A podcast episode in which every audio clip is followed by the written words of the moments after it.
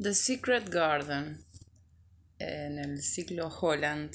Y en esta oportunidad, año 93, nos sorprende con una película que es una mezcla de novela gótica con cuento de hadas al estilo Walt Disney. Digo, todo lo que podía salir mal sale exactamente bien. Y es de una belleza, de una calidad visual y actoral como todas las películas de Holland. Eh, una sorpresa. Sí, es una película inesperada, digamos, para el, amante aficionado a las películas de, Holland. Por más que la diversidad caracterice al cine de, Holland, aún así esta película es inesperada. Mm. Es una película concebida para, como, como digamos, como para toda la familia. Como sí, como para niños con los padres, ¿no? Una cosa así. Para mm. pasar una linda tarde de sábado invernal mirando una película llena de buenos sentimientos. Mm. Me parece importante subrayar que se puede afirmar que, que este no es un proyecto de Holland, sino que más bien tiene todo el sabor de un proyecto de Coppola, Francis Ford Coppola. La película está producida por los estudios Sotrop, que los habían fundado George Lucas y Coppola ya por los años 80 eh, con la intención de, crear un nuevo, un nuevo Hollywood, un nuevo cine de Hollywood. Y digo que se puede pensar que el proyecto es de, de Ford Coppola porque es inevitable pensar al ver esta película en la otra película que hizo Coppola, notoriamente en este, en este, en este proyecto, que es El Corcel Negro. Una película maravillosa que el que no la vio se perdió una de las mejores películas que se pueden ver. En esa película, también una historia de, unos chicos y, también ambientada en, un pasado no muy remoto, de siglo, principios de siglo. También en esa película este, se trata de, de estos sentimientos y de la relación de los chicos con los animales. El corcel negro es la historia de la relación de un chico con un corcel negro que, se trae de, del África, de un, de un, naufragio que tuvo el barco en el que iba en las costas de África, lo trae a la civilización y la película es acerca de cómo se puede reconciliar esa vida urbana con, con, con, con, el amor y con la pasión por ese animal maravilloso. Aquí, aquí también. Sí, es una tradición de niños huérfanos, desgraciados, encerrados y, y desahuciados desde, desde el nacimiento, que sin embargo pueden dar vuelta mágicamente su existencia. Y bueno, y, y, y este es un proyecto similar, ¿no? Este, yo hablo de esta, no de la otra. Digo, sí, eh, tiene que ver con eso del niño huérfano que le puede pasar lo peor, le pasa, pero después logra tomar, a pesar de la estupidez adulta, las riendas de su vida. Sí, en ese sentido son similares. Sí, y, y la película de alguna manera lo que, lo que plantea es la idea de que pese, a toda la, maldad y a la capacidad de, error y de que, los humanos son capaces de generar, existe la posibilidad de una llave mágica que abre las puertas de un jardín secreto en el cual la magia funciona y todo lo que está mal hecho y mal organizado y mal pensado y haciendo daño desaparece y las personas son finalmente felices. Ahora, una pregunta, vos que sos especialista en el tema. Mi jardín secreto o jardín secreto tiene fuertes connotaciones eróticas. ¿Cómo se conjuga acá? El jardín secreto es, es un clásico de la literatura erótica árabe. Eh, y más allá del título no le veo ninguna relación. No creo que, este, que haya en la intención de, de Holland de una utilizar la noción del jardín secreto como, como metáfora de, del sexo femenino, ¿no? digo, la capacidad para la interpretación es infinita de la sí, y, se puede buscarle la, quinta pata al gato, pero... No lo vamos a hacer. No, al menos yo, yo, no se la, yo no se la veo, ¿no? Este, este proyecto entonces que encuadra perfectamente con, con, con las ideas de, de un cine nuevo y de un cine renovador y espiritualmente renovador. Optimista. y optimista, por supuesto, que tenía, que tenía mm, For Coppola, For, Coppola y, y, George Lucas, los creadores de Sodetrop.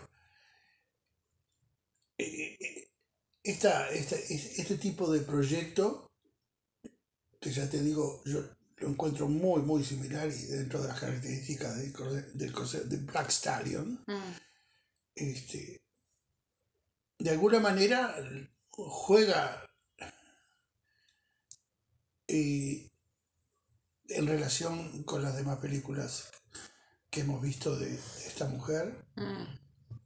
Que ninguna es para niños. No, y en las cuales lo que está presente es, es el otro lado de este, de este tapiz, ¿no?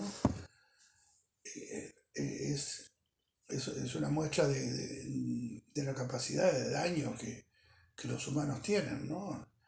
Pienso, pienso en Mr. Jones, pienso en, Las Tinieblas, pienso en... El Charlatán. En Charlatán, pienso en, tantas películas mm. que, en las cuales ella se, empeña, incluso en aquel fantástico Rastro, la película que era que era una especie de thriller ecologista, e-, ecometafísico, este, y, ella en realidad se, centró se centró en, la denuncia, pero en la denuncia con un nivel de calidad extraordinario y, poniendo el acento en, muy distintos temas, pero eh, fundamentalmente en la denuncia, ¿no?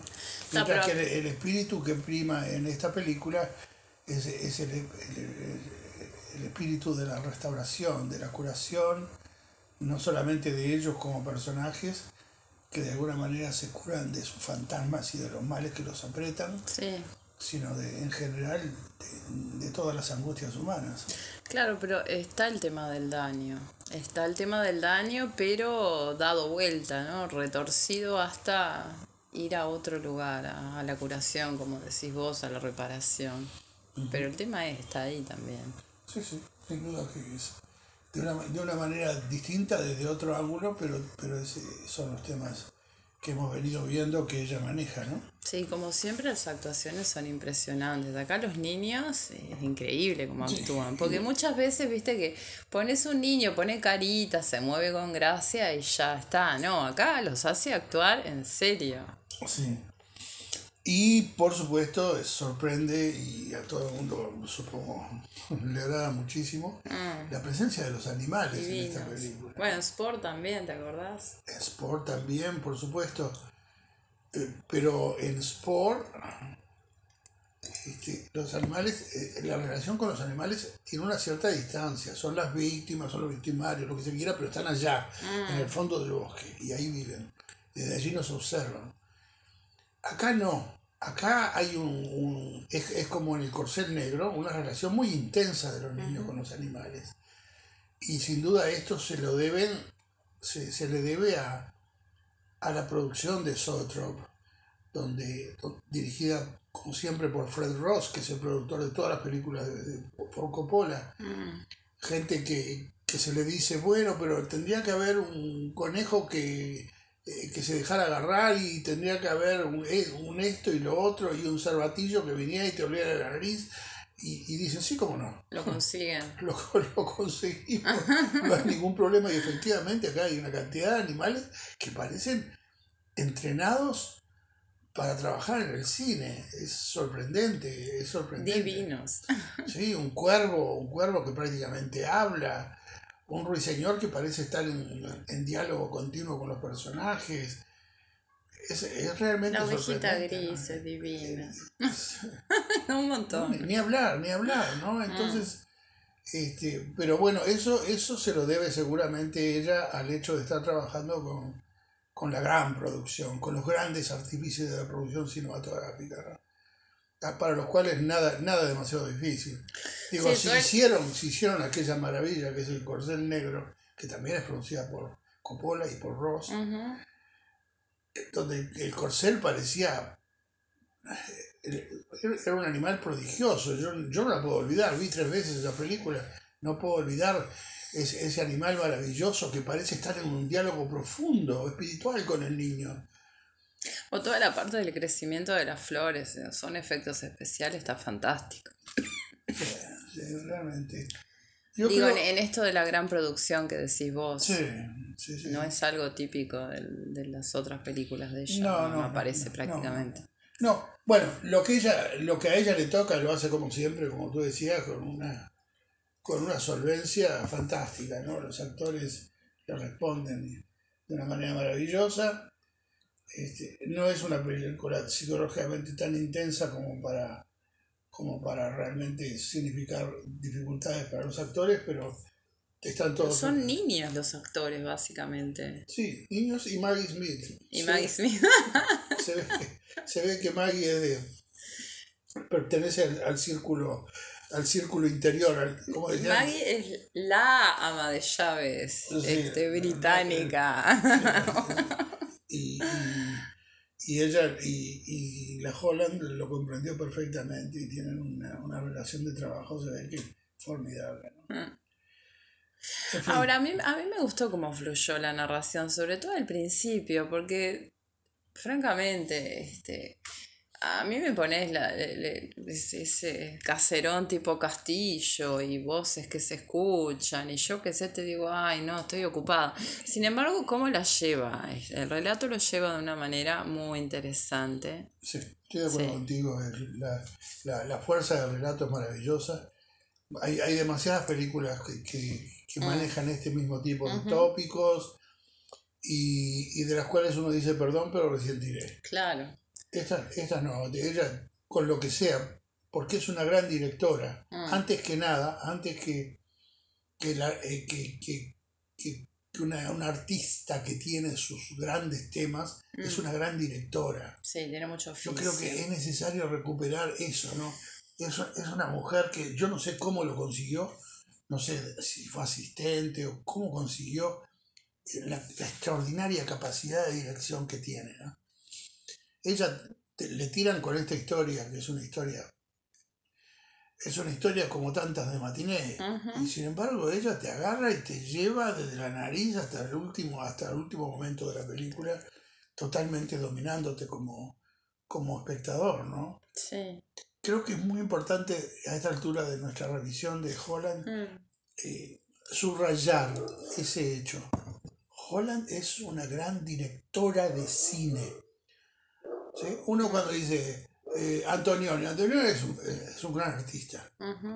Fe- eh, Federico Fellini es un gran artista. Pasolini. Buñuel, un gran artista. Pasolini, un intelectual, un artista. Ella es, antes que nada, una gran directora de cine en el, sentido, en el sentido que podemos hablar de los grandes maestros de Hollywood, ¿sí? a los cuales le tiraban con el hueso que fuera, los tipos se ponían la chaqueta, se ponían la túnica y a trabajar. Y lo hacían y les salían bárbaras. ¿sí? Sí.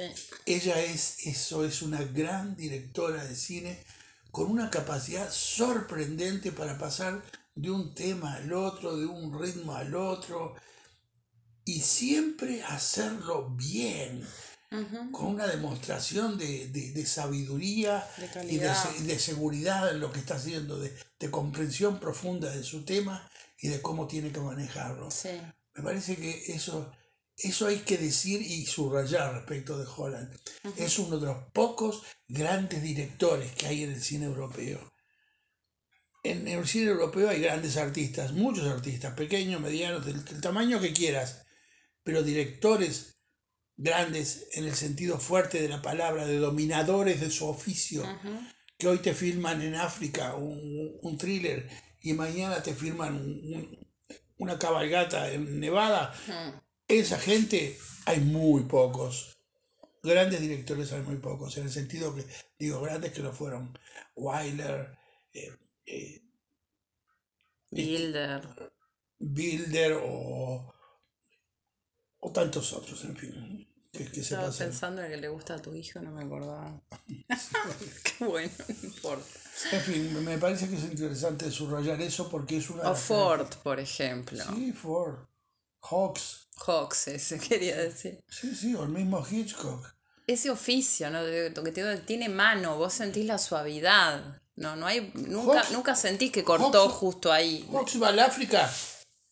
Te firma... ¿Cómo que se llama la de los elefantitos? Los elefantitos. No, no sé. Sí, me acuerdo. Va a África, te firma eso. Vuelve a Hollywood, te firma una, una comedia loca que te morís de la risa. Eh, es- eso es ser un gran director. Es y es lo que es ella. Ella pertenece a ese palo. Al palo de la gente que está ahí, que le vienen con un proyecto, que lo piensa, me sirve, me gusta, así, ping, lo hace. Y se adapta hace- al proyecto. Y lo hace impecablemente bien. Ujú.